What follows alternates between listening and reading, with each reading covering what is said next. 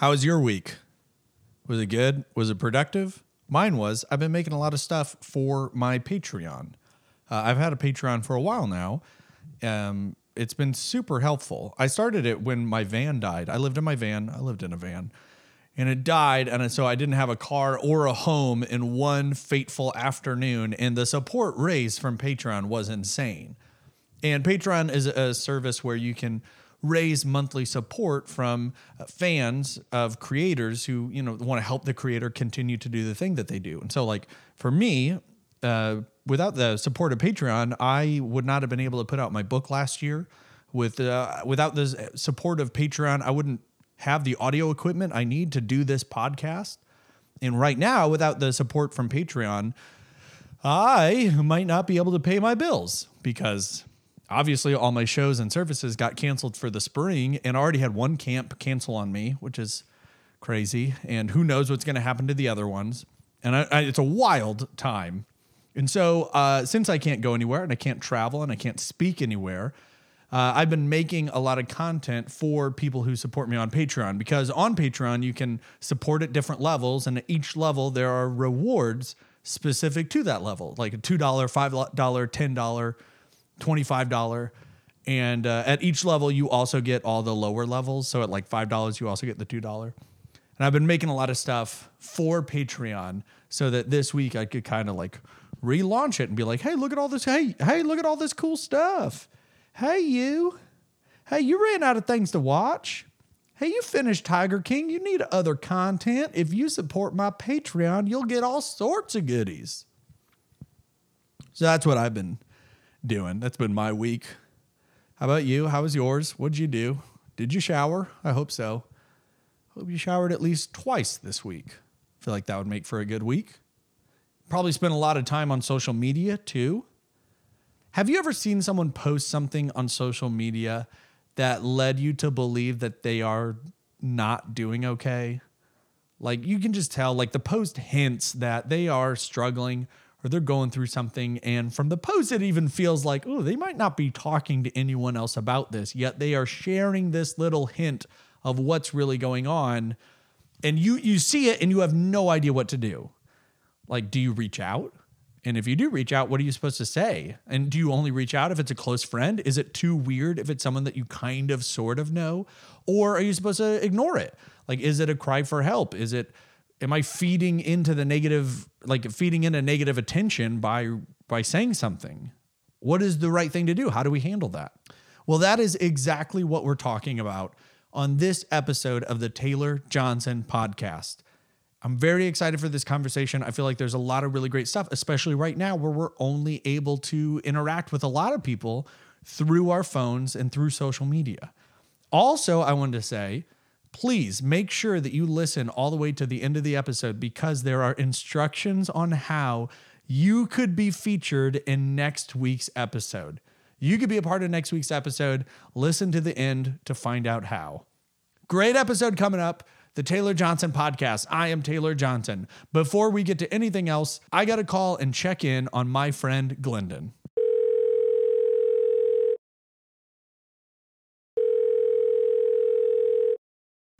Hello? Hello. What's up, Taylor? How are you doing? I'm doing No, no, all I, right. I'm sorry. I'm sorry. Like, how are you really doing? Oh, yikes. Um, I'm doing good. Uh, I made a video for Instagram where like it was a joke, haha, funny of like me losing my mind because I'm stuck in my apartment by myself. And one of the things that I said in the video is like, hey, it's okay. It's all right. Even if you forgot what a hug feels like. Uh, But then last night I started to think about it and I was like, oh man, it has been a long time since I've hugged someone. Oh my gosh. That's sad. Like, it got sad real quick. But not only that, though, seriously, when was the last time you got a hug? I don't know. I went down. I visited my mom like before it all Did went she crazy. hug you? I don't know. I don't know if we hugged. I doubt you did. Yeah, I don't know the last time I hugged someone. Dang. That's sad. Yeah. That's yeah. I I'm trying to think I'm trying to think of the last time I got a hug. Um You got you got people in your house. I have people in my house, but You like, could be hugging left and right. I think a, is a hug. hu- A hug is like um, a hug is a healthy hello, right? It's like a, hey, how are you doing? Let me give you a hug. Like in passing, you're not like, hey, slow down. Let me give you a hug. hey, hey, slow down there. Yeah, that's true. if you're stuck in the same house with the same people for weeks at a time, there's no like a hug is like a reset. Like, okay, it's like I'm not gonna see you for a while, or I'm seeing you for the first Yes. time in a while. Correct. It's not like, yeah, hey, brush your teeth. Right. Go. Well, I guess you could hug someone before they go to. All right, I'm going to bed. All right, good night. we don't do that in my house. okay, well, I'm sure there are families that do that. I'm sure they do. And hey, good on you. You know, like Do you think after this is over, uh, because it could go either way, where when all this is over, people are going to like go out in public and like be in large groups immediately because we've been so hungry for it. And it's just going to be like masses of people everywhere. Or it could go the other way where like no one, like everyone is weary of being around each other. And it's been so long since like we've been out in large groups. So like it's weird. And like hugging's now weird. That's what like some articles have said. Like, after this is over, people will be afraid to hug forever. I'm not hugging anybody. well, you weren't much of a hugger to begin with. No, but I, I, I t- to be honest, I even think handshakes are going to be like, hey, you know, like let's just wave. So you feel like all of this being isolated and washing your hands a million times a day is going to make you more conscious of germs going forward. For me personally, I think I think it I think it will. See, I I, feel the opposite.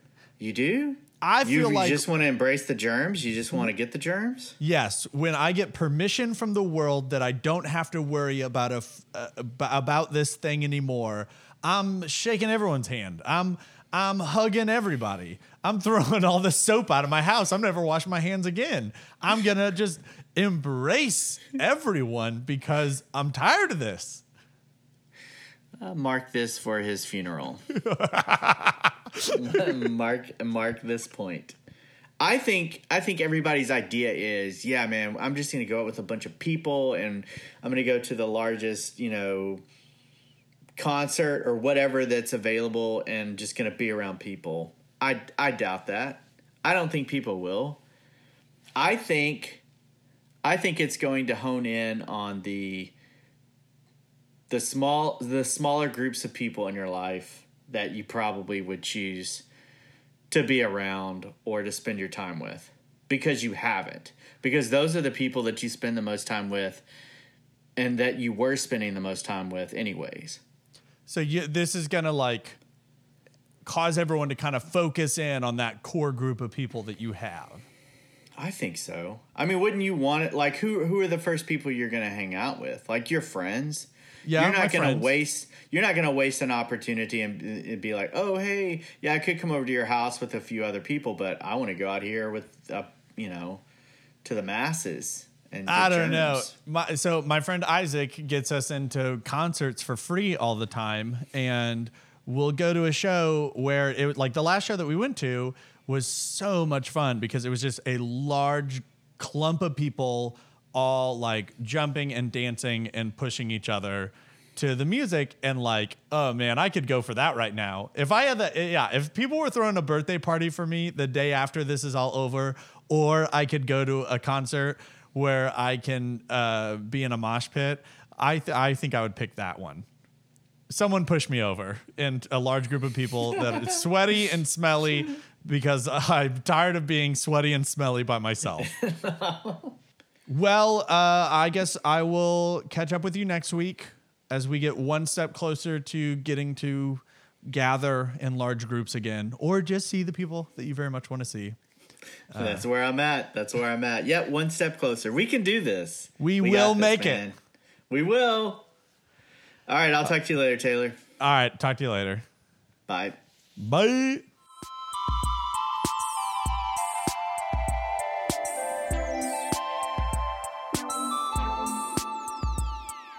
On this episode of the podcast, I am talking to my friend Michelle Ellis. Michelle has a master's in human service counseling and has worked as a woman's counselor at a shelter for victims of violence, abuse, and trauma. She has been someone who I have talked to over the years, asking for advice and input and the stuff that I've said on vulnerability and how we handle other people's vulnerability. Uh, we had one phone call that was like, she said so many incredible things. I took so many notes and like, I quote her all the time when I train leaders at churches on how we handle vulnerability. I'm pretty sure her and I started talking about vulnerability because of a situation that happened where she reached out to someone that we both know because of something that that person posted on social media. And it turned out that there was a really heavy struggle going on behind the scenes that this post on social media just hinted at. And I know that we've all experienced that where you see someone post something and you just know that there's a lot going on. And you don't know what do I do? Do I respond to this? Do I reach out? Am I supposed to ignore this? How do I handle this? What happens if I do reach out? What in the world? And so I wanted to talk to Michelle about this. How do you do this? How do you set boundaries when you do this? And I feel like this conversation is especially important right now while we are physically isolated. And so I hope you enjoy this. I hope you learn something. I hope it challenges and encourages you. This is my conversation with Michelle Ellis.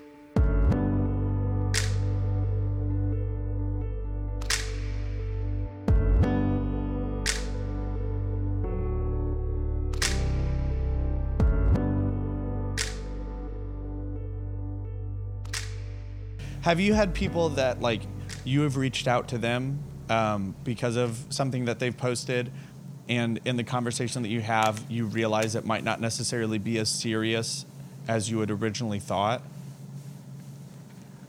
I I'm sure that I probably have. Um, I can't necessarily think of a particular instance right now off the top of my brain because I tend to remember the the needs that were more valid, I guess. Because um, if, if I was wrong, I'm like, all right, sorry, carry on, have a good day. Um, you know, but but even that, there, I think for us, sometimes there's that fear of like not just feeding into this like need for attention, but sometimes like a fear of being wrong or fear of like overstepping our bounds. And again, I would rather, for me, I would I would rather look foolish or silly or even maybe like bother someone a little bit that I checked in on them and I'm not going to approach them and say like, "Hey, I I saw your post," or "Are you thinking of?" You know, and I'm not going to like jump to conclusions about it um, of what they might mean by whatever they posted. But I would still rather check in and just make sure someone's okay and that they're safe and that it's not going to escalate into something worse um, than to regret not having done something or like maybe even I don't know, like I would much rather have a person upset with me than a person I care about lose their life because I yeah. didn't do something. So wait, when you would reach out, like are you so you would see something and you would just like, "Hey, how you doing?" Like I don't know, like how, like like do you just go like, "Oh, t- t- no reason at all I'm asking, just wanted to check in on you, bud." Um, well, sometimes like I know that so there's that one incident that we're both aware of of a, a mutual friend of ours and using that as an example. So I remember for one I'm I'm not very active on social media, um, especially this particular platform, and I'm I'm just scrolling through just kind of mindlessly and see a post um, by this mutual friend. And you know it's it's been several years since we've been in contact. I don't really know what's going on with them, and it's it's not anything blatant, but I remember whatever it was that they posted, like they were just kind of putting themselves down, and so I remember like kind of wanting to scroll past it because I'm like, we haven't talked in so long. And like, it's not, it, it wasn't like a, a huge drastic thing, but I was like, like, no, like, I'm sad that they feel that way about themselves. And so, like, I, I just commented just something encouraging to them, something uplifting, not to like coddle them, but just to remind them, like, hey, like, people see value in you and like this is what you have to offer and whatever whatever it was that I said, I don't know. Um, but through that, that's where a conversation later started, where where they did reveal and they did open up, and this is now off of like the public arena. This is just this person and I dialoguing, and this is where they now revealed that they plan on taking their lives, and that's that's where I was able to kind of intervene and be a part of that process and kind of guide them and lead them and steer them back to hope. So a lot of times it's not like I try to be casual about it, but not like not the kind of casual like, oh, hi there. You know, I'm just just sparking conversation, just like you would with with anybody. Like, hey, you're having a bad day. Let's talk about it. You know, or I think we we make it a bigger deal sometimes than we have to, like how we go about it. But if we just kind of normalize the situation of like, how would you approach your friend if they were saying like, man, I'm just a screw up. I can't get anything right. Like, how would you approach that? You know, and just talk to them as a friend and just be normal about it, really. And it was like a small act of kindness that like opened the door for some like I, I feel like especially with like churches and like churches that have like altar calls and response times, we have this mindset of like we have to do everything in this one conversation. Like, okay, you're gonna come down to the front because you've got something going on in your life, and like you're gonna tell me what it is, and I'm gonna tell you a bunch of stuff. I'm gonna pray for you, and that will be the end of that. I've saved you or I've said the perfect thing in those five minutes that has completely changed your life, and now we can move on and everything's fine. When really it's like it is it everything takes so much longer than we think it does or want it to a lot of the times. And like I, th- I feel like that's a good mindset of ha- to have of like if you were to see something that somebody posted, you don't have to like message them and be like, what childhood trauma is leading you to do this? right. But just like, hey, just want to let you know, like, I hope you're having a good day or whatever is thinking about you today or just like a little thing.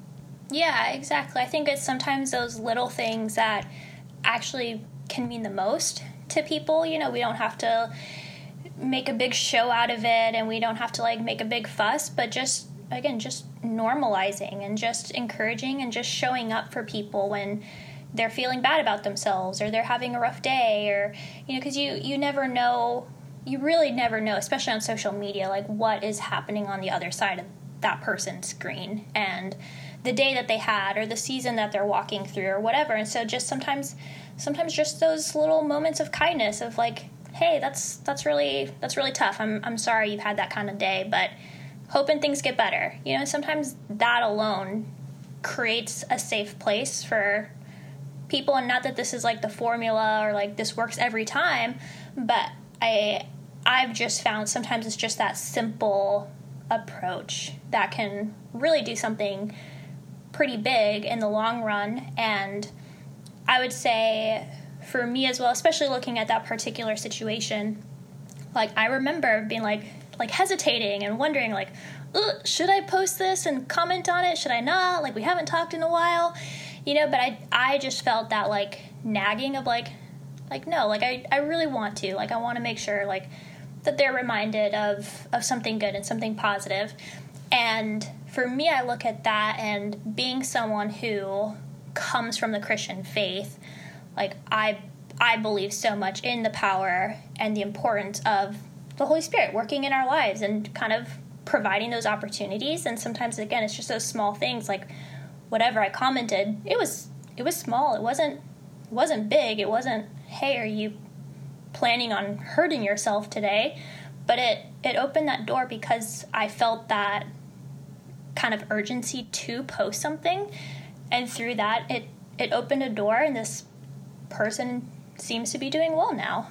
and and you um, giving like like a, a tiny small kindness to them and, and reaching out in a little way. Like you're you're kind of signaling to them, hey, I could be someone that you could talk to about this, which is like you're kind of setting yourself up for the possibility of like committing to the process with a person who who does choose because I know that like with the specific case that we know about, it wasn't like just one conversation. Like it was over the span of a little while.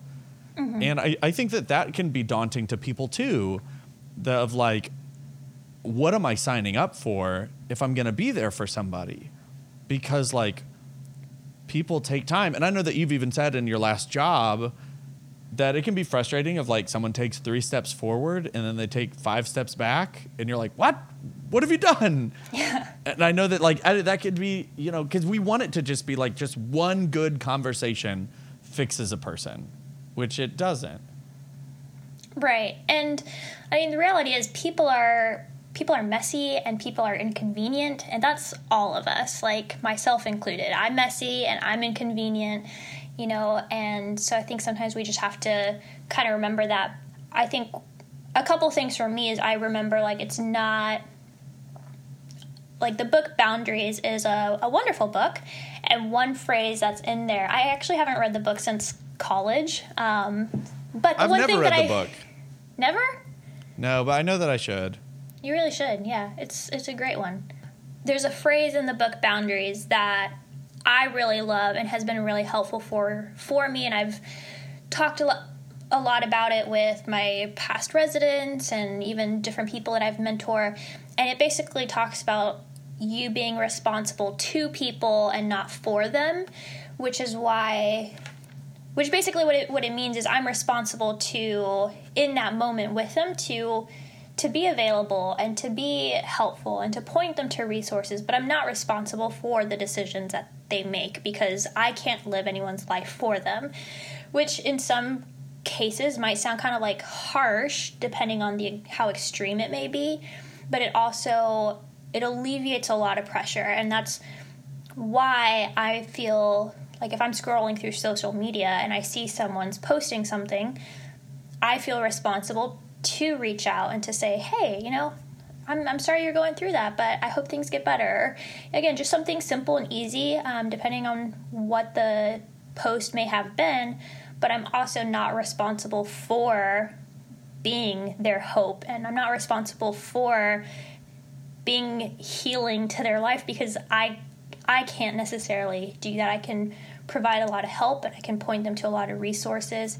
Um, and so I think sometimes if people can alleviate themselves from that pressure of like in this one conversation, I have to change their mind about everything, you know, because that's that's not realistic, you know. So maybe for you, it's just pointing them to professional help or pointing them to resources or you know just a lot of times people just need to be heard too is what i've found is just giving them that space to talk and process can actually do wonders. And it's not in that moment it's not about me fixing them. It's not about me changing their mind about anything. It's just saying yeah that's that's really hard. Let's let's keep talking about this you know and kind of those stereotypical counseling questions like so what does that feel like for you? And like how is that making you feel right now you know those those types of things because it's it's about them processing through and that can be such a moment of healing for people to just get it out of their systems because so many times they're just holding on to it and it's just festering and bubbling and bubbling and bubbling to where they just feel like they're about to explode almost Oh, I want to. Okay, talking about like boundaries, I feel mm-hmm. like that is very difficult for me. The Okay. responsible to, but not responsible for, because like I mean, with somebody like with it being a process and you being there with somebody, and they take like oh progress, it looks so great, and then they take like three hundred steps back. It's very difficult not to be like this reflects bad on me. Like you were a mm. bad friend, you did not help them as much as you should have. And two, because I know that we've talked about this before, I do not, I genuinely do not know what I would do if certain friends in my life committed suicide. Like, yeah that would like destroy me. Like, I, I, I can't even wrap my head around how, I don't know, like, that would like destroy everything. Like, I, it would just really freak me out on so many levels. Yeah, and that you know, I'm I'm grateful I have not had to experience that personally.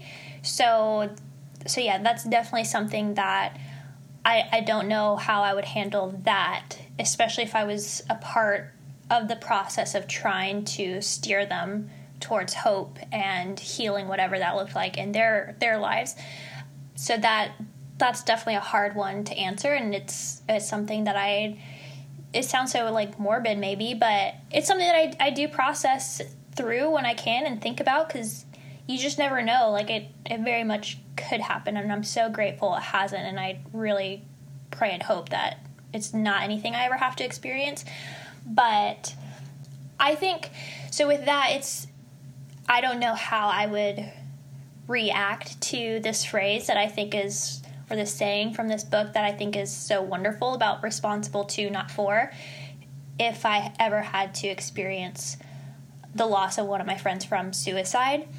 But I think for, for me, especially, it's, it's something I've, I've just internally, I don't know at what point, it was before my job at the shelter. It's been a, a long time where I've just released myself from that pressure and I don't I don't know the turning point. I don't know what sparked it, but but it, it comes down to that for me where I can't live someone's life and I don't necessarily look at it as a poor reflection of me and a poor reflection of my ability to help them because like I know like for instance when I was working at the shelter when I was in my sessions, and sometimes even outside of that, when they would come to me and knock on the door and just want to talk, and they'd cry or we'd pray or whatever it was, um, like I would give everything I had in that moment, and I know what I, the the practices that I had with them, the conversations. I mean, it was it was sound and it was good and it was useful and helpful, and plus I know I, I saw time and time again how how God provided insight or gave words or different things that wasn't from me but was a part of our sessions. But there were still those times when they would step back you know and that's to me i don't look at that as like well i messed up or man i could have i could have done better because i i know in those moments i was responsible to them of i'm going to give you everything i have for what you're presenting in front of me right now. What you choose to do with that when you leave here, you know, that's that's ultimately up to you. And I don't know, I, I don't know how to necessarily explain it, but I, I, I just really let go of that pressure of putting that on. Yeah, I feel like it's got to be that confidence in that you have done what you're supposed to do. I guess like understanding what exactly you're resp- like I'm responsible to this person and like understanding what that means and to really do it and really go all out for what you do have control over so that you're confident that you did what you're supposed to do. Because I feel like that would be the thing. That would be like if I did lose someone or, or something happened that it would I would just be so like consumed with what else could I have done? What else? Did, what didn't I do that I should have done? But like, I guess if you do understand what you can do and what you and, and you are doing it, you're committing to it, then then you don't have to worry about it as much. But then, like, yeah, are most of us really doing everything that we could be doing? Reality is too that people learn differently. You know, sometimes people have to learn the hard way and they have to experience things for themselves. So I may be trying to guide them and steer them and bring awareness to kind of the path of least resistance. But some people, they're just wired of like, well, no, I gotta, I gotta see for myself. You know, like, like why should I trust you? you know, on this. And so even that is a way that I've let go of that control of just trusting them in their own process of, okay, you might need to take three steps back, but in that, you know, it starts to bring clarity to them sometimes, you know, and it starts to kind of shape them and mold them in a way that maybe I couldn't have despite doing everything I could have done in that moment sometimes that experience going along with it, that's where they're like, oh, there is truth to this principle or you know this thing that we talked about. And that's where they might start to to shift you know and with my time especially as a counselor like there's just something to be said about walking through things with people and that longevity with it because again people are messy and they're inconvenient and they have their ups and downs just like i have my ups and downs and to have that patience with them of like okay let's we're back at square one but we're gonna keep moving ahead. Um, continuing on the idea of boundaries, because I feel like when you when you do reach out to somebody and you let them know, like, hey, I am someone, I am a safe person to talk to, like, there, I feel like another reason that people would be afraid to take that step even is like the risk of it being abused and like being overused to like where like you become so drained by this person needing you all the time and like because I know that we have, we, I feel like we've talked about that before too, of like setting boundaries with the people that you are wanting to be there for. Like, do you do you actively set those boundaries in your own life? Yeah, I do, and sometimes it's harder than others to do that, just depending on what the situation is. You know, if it's if it's a matter of life and death, you know, you you step in and you do what you can to to be there for someone. You know, when it's a crisis or an emergency, like that does require a different level of care, but that's something that I've had to really learn through the years and it's still it's still something that I'm growing in and trying to find ways to practice it better because I I love to serve and I love to care for people and so there was a time when like I would get burnt out because I didn't have boundaries. If you needed me, I was there, you know, and I, I didn't necessarily recognize the difference between like, oh, this person's having a bad day, they want to talk, and oh, this person is having a crisis. Um, so, one thing that I've I've just learned to really try to be aware of what my energy level is and how much I have to give in different scenarios in different cases and so, like, if I know, like, I don't have enough to give you, you're not going to get the best of me. If the situation allows for it, if it's not like a crisis, you know, I, I try to still be very intentional. Like, hey, I, I can't tonight. I don't necessarily go into the reasons why. Like, I don't, I don't need to go into that. But I'll just say, like, hey, I can't tonight, but hey, what about tomorrow night? You know, this time I can meet you. And I try to be really clear and intentional so they don't feel that I'm just like brushing them off or I'm just saying, like, no, I'm abandoning you now because I can't tonight. You know, I think showing that intention of like, I may not be able to right now, but I want to set up this time. Does that work for you? You know, that still shows like there's still safety, there's still care there. So that's that's kind of the big thing that I try to be intentional on is if I if I know that I can't and that I need to maintain that boundary, I try to be really clear and intentional and like let's do this this day, this time. Does that work? And I think in that that's important because it teaches other people healthy boundaries as well when you're modeling that. Like I I mentor some younger younger adults and so in that, if I'm doing that, hopefully they're starting to see, like, okay, I don't have to say yes to everything. You know, there's a healthy way for me to say no. Um, not that everyone always takes it well, but, you know, people learn as they learn. And even for me, it, it teaches me, like, if someone says no to me, it just reminds me, like, hey, I've had to say no to people. You know, so it, it teaches me other people's boundaries and respecting other people's boundaries too. Um, I want to end on this. Another thing that you said to me on that phone call that you said a million really smart things. You were talking about how, like, you go through your um, undergraduate classes, you read all these textbooks, you learn all this stuff, you go through your master's program. You read about all these, you know, issues and problems and all these things that people are going to go through, and then you start working at this job and you start seeing people and experiencing what it's like to work with them. And you said, this is the quote that I say to everybody all the time Oh, people aren't textbooks. That, like, every single person is different. And it's not like a book will tell you you do this, you do this, you do this, and then it works every single time. And like, oh man, that has been so helpful to use in in trying to help other people because I feel like especially dudes, especially guys, like the default setting is tough love. And like every conversation on every issue, it's just suck it up, be a man. And like when you're a hammer, everything's a nail. And so like that, but like people aren't textbooks. So like, Yeah. oh, sometimes you need to just listen. And sometimes you need to speak up. And sometimes you need to be full of grace. And then sometimes you need to slap someone and say, stop it. What are you doing?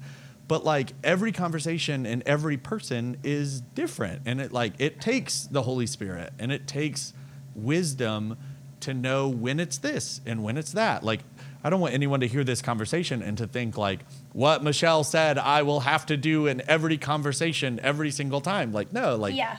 everybody and you said like people learn differently. And like being okay with the mystery that like just because you help this person the next person that you're there for could be totally different even if they're struggling with the same issue Yeah, one one hundred percent, and yes, definitely don't take what I say as the end all be all for every situation. For sure, these are just very like generalized things I've learned, but that's that's definitely still something I say all the time is that people aren't textbooks. Um, I don't know if I had said this to you then, but a lot of times I'll say like people aren't textbooks; they're puzzles because like there's so many pieces to factor in. dang in. that's so good Thanks. put it on a t-shirt hey um but but yeah there's there's so many pieces and so much to factor in which i'm a bit of a nerd and i love puzzles which is part of why like i love helping people is because people are puzzles and and I, I I want to help you. And so to start piecing the all of the pieces together to see how they can be their best self and a whole self um, is an exciting although sometimes hard process to be a part of. But but yeah I mean I've I've had friends or residents or whoever. I mean i've i've seen a lot of the same stuff whether it's anxiety or depression or eating disorders or bipolar or even sometimes schizophrenics like but all of that like obviously the textbooks and the education it's it's all helpful but but you have to cater to that specific person because what what's helped one person isn't going to help the next and that's okay but how can you adjust that and how can how can you meet them where they are in that moment and really point them to hope. And again the biggest piece for me is is the holy spirit. Like that to me is is so essential in this because he gives wisdom and he gives insight and he he provides what I can't um, for sure. Because education and experience it's all great and really valuable and I definitely need that in the line of work that I'm in. Um, but definitely the biggest piece and I've seen it time and time again is the Holy Spirit guiding and he's the one ultimately that changes lives and heals lives. That's something I cannot do. I can provide tools and resources, um, but for true lifelong lasting change, that has to be done through the Holy Spirit. great. Beautiful. That's great. You did so good Thank you. You did great interviewing. Ugh, it got better towards the end there. do you think do you think people I don't know if this is true or not. Do you Oh, think people will be able to tell that we are ex-boyfriend and girlfriend? I have no idea. Because I thought about that like earlier today. Like, I wonder if the way that we talk to each other, like, you can tell, like, oh, there used to be a familiarity, eh, but like now there is not as much anymore, and like there is like clearer bound. I don't know. I don't know. I don't know. I've always I thought about that. I wonder if people will listen to this and be like, what the heck? These people used to date? I I don't know. I mean, I don't think I necessarily thought of it so much on that end if like people will no cuz I mean, we also like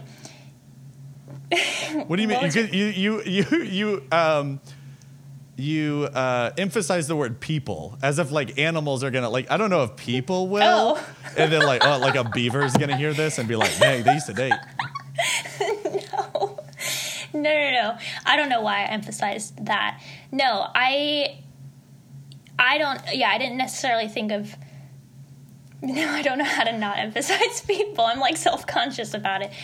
Yeah, I didn't necessarily think that because I mean, you have, you're you're gonna have like tons of people on the show, you know, that you're friends with, that you talk to, you know, and so there's that. Also, like most people weren't i mean we weren't even really around each other when Yeah. we dated you know because we were long distance but i didn't know if you were going to start things out by being like hey by the way guys funny story this is how i know this person that's what i didn't know if you were going to do I was not gonna do that. Can I do it at the end? You, uh, you can say no. You can be like, don't do that. But I thought it would be funny if like, and now that it's over, we used to date. Okay, moving on. i mean i don't i don't it, it doesn't bother me it doesn't we did okay. so All right. Great.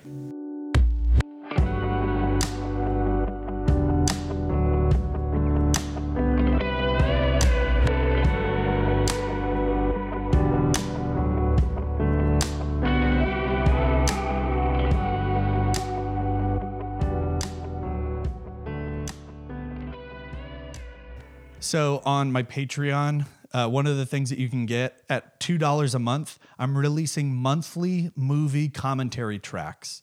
It's audio that you could sync up with Netflix with different movies all released. Like here's the commentary track for Indiana Jones, and so you press play on Netflix for Indiana Jones. You press play on the audio at the same time, and it's me talking through the movie as you watch it, and like making jokes and making comments and making fun of different trivia I found online. At $5 a month, it's weekly bonus videos uh, with like different series that I'm to do. I'm to do a series of videos on jokes that I don't tell at churches. They're not like R rated or super offensive. They're just like jokes that I've tried to tell at churches and they don't go that well. Uh, but when I tell them to young adult groups or at events that are not church related, they go a lot better. And so they're kind of like my my secret comedy bits that I don't get to share with a lot of people. And I will share with you if you support my Patreon. Also, I'm going to do a series of videos on how to tell a story. It's like a behind the scenes look at like how I write and perform my material for anybody who wants to get better at any form of public speaking, whether it's stand up or preaching or you're motivational speaker, whatever it may be, or if you just kind of want to learn how to tell better stories that you so you can make your friends laugh.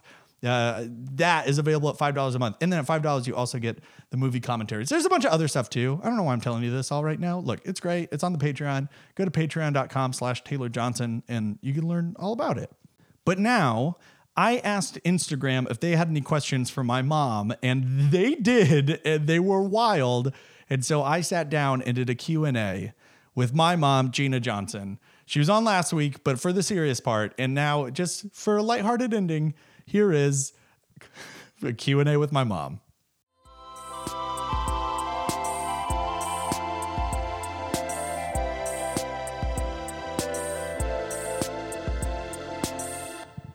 I am here again with my mother. Hello, mom. Hi, Taylor. Uh, I have asked Instagram for questions to ask you since everyone uh, loves you so much. And um, okay, here's some questions from the internet. Some of these are just insults to me. Um, le- let's see. Uh, Chelsea asked, uh, "How'd you get into CrossFit?" So, seven and a half years ago, um, my doctor was asking me about the type of exercise that I was doing. And I mentioned walking three miles three times a week with a friend. And he said, Well, that's cardio. What are you doing for bone strength? And he said, You know, what are you doing for weight bearing exercises that would build your bone strength? And I said, Lifting my fork up from my plate to my mouth. And he said, No, no, it needs to be something with weights. And so there was a Groupon for a CrossFit gym nearby. And I went, and then they almost killed me because I wasn't used to doing such things. I am totally not athletic. But now, seven and a half years later, they've geared it down to me, and I love it. Oh, um, what is your weirdest dating story? Can you think of a dating story that's weird that you are able to share? You're making a face. Oh boy. um, oh, let me think about that. Okay. Okay, all right. All right, here's one. So our youth would go on a float trip every year. When you were how old? Um, Youth um 13 to 18. Okay. And so I remember flirting with this guy somewhere where I met him in a restaurant or something and told him he should come along on this youth trip. Wait, you know. wait, wait, wait. What? Was, it you a- were you went to a restaurant and you just started flirting with a boy? Oh, of course, yes. I was really good at flirting. Oh wow. It's one of my strengths. Um, but anyway, it was just a, What was flirting to you? Just joking around or Oh, getting- batting your eyes or being friendly and getting that boy to want to get to know me better and ask me out on a date. okay. Yeah. All right. So anyway, we we would go down to Wait, uh, what? Like, are you at a restaurant with your family and he's the server, or you're with friends and he's just also at the restaurant? yeah, probably friends, and he's at the restaurant Okay, okay. meeting him. So our float trip would just be we would drive three hours down to uh, Current River in Van Buren, Missouri, and then you know the youth would drive back. So it was just a day trip. Yeah. But you know, oh, I just thought this guy was so great, and then as the day went on, I didn't like him as well. so then he kind of went flirting off with another girl, and I was grateful to get rid of him. So Wow. yeah. Um, can you also tell?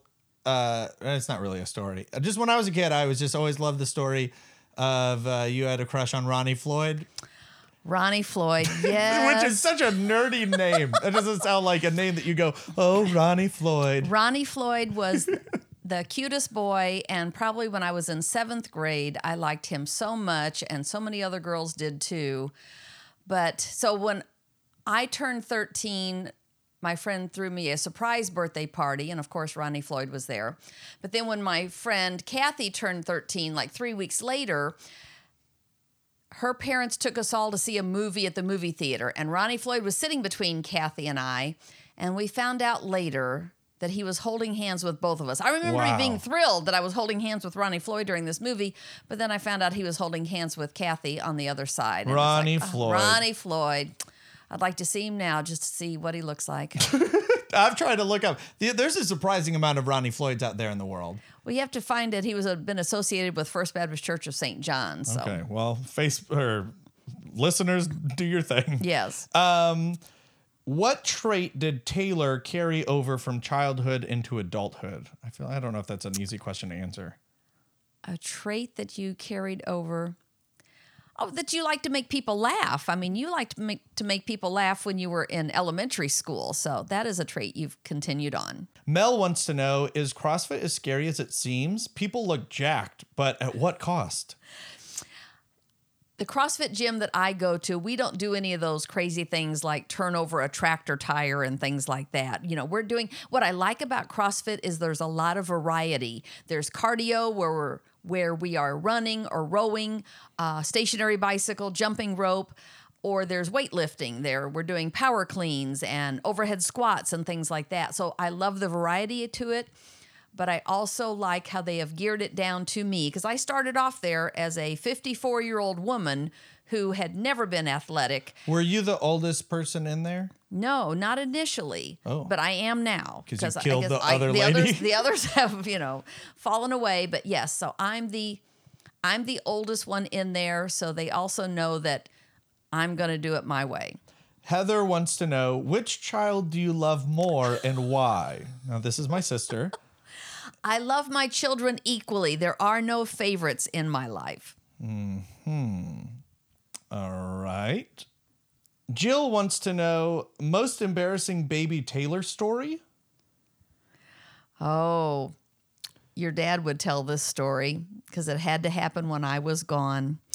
You were nine months old because you had to be able to stand up in your bed, and you had a very poopy diaper, and you reached in and treated it like finger paint. Oh, You put the poop on the bed, you smeared it on the wall. Your poor dad walked in, and there is a poop covered child and a poop covered wall, and he had to clean you up and the room as well. Someone asked, "Can I marry your son?" Now, I think this is a student, so that's creepy. So no, you can't. You can't do that. They have to come talk to me first. Uh, what? They, they don't need your blessing. I'm not a lady. I think they should talk to the mother. But I also feel like you, the moment you find out I'm dating someone, you're gonna be like, "Oh, thank God! Oh, thank God! You, you're engaged! Oh, thank God! Oh, goodness! I don't care. She just got out of prison. Good, great. She has No. structure in her life. I She's w- disciplined. I was happily married for 31 years. I want everyone to experience happily marriedness. And that's why I'm not concerned that you're 30 and not married. I'd rather you find the right person and get it right. And that's more important than anything. Uh, Nathan wants to know: Did you give Taylor his humor? No, I think you really got that from your dad. Your dad had a very quick wit and he I feel like I get storytelling from you though, because when you tell a story, you tell it the exact same way every single time. And I do that too. Like once I find the way that I tell it, I'm going to tell it that way forever. Okay, so yes, I can see where you would get that from me. But the quick, you know, repartee, I think you get that, you know, being able to think on your feet. And as a stand up comedian, you have to be able to do that. So I think you got that from your dad.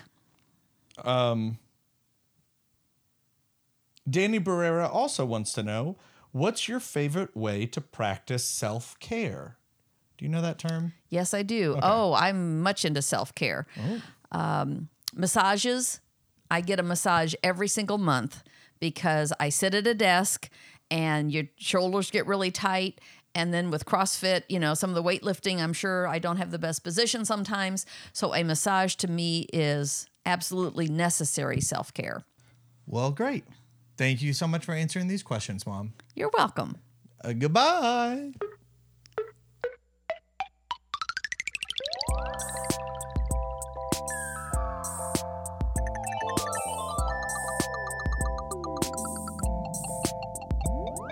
Hey, next week, I want to do something a little bit different. Instead of an interview with one person, I want to hear from you. I want to hear how you're doing, how you've been handling what's been going on in the world the last couple of weeks. How are you staying sane? If you have any encouragement for me, because I am trapped in my apartment by myself, you want to give me a pet talk, whatever it is, I'm going to ask you to use your phone Use the voice memo app to record a message. Don't make it super long. Don't record an hour. Don't do that to me. But either tell me a story of how you've been handling it, what's been going on, or just send a pep talk to me and the rest of the people who are trapped in their homes by themselves. And that is going to be in next week's episode of the podcast. So record it on your phone and then email that to Taylor at taylorjohnsononline.com. Use the subject line isolated so that I know what it is. Uh, subject line isolated, Taylor at taylorjohnsononline.com. Voice memo, how are you doing? Or give me a pep talk, either one, and you could be on next week's episode of the podcast. I want to thank Michelle Ellis and my mom and Glendon for all being on this episode. Thank you for listening. Hey, please, for real, check out my Patreon. There's a bunch of cool stuff that's going to come out here really soon. Uh, look at the different levels, the different rewards that are available. Anything, any level of support that you can do would help me out so much right now. Go check it out. Sign up today. I want to thank Lucky Star and Jordan Combs for the use of their songs in the episode. And that's it. That is the end of the episode. It's over. Go check on someone, check out my Patreon, and send me a voice memo. I will see you next time.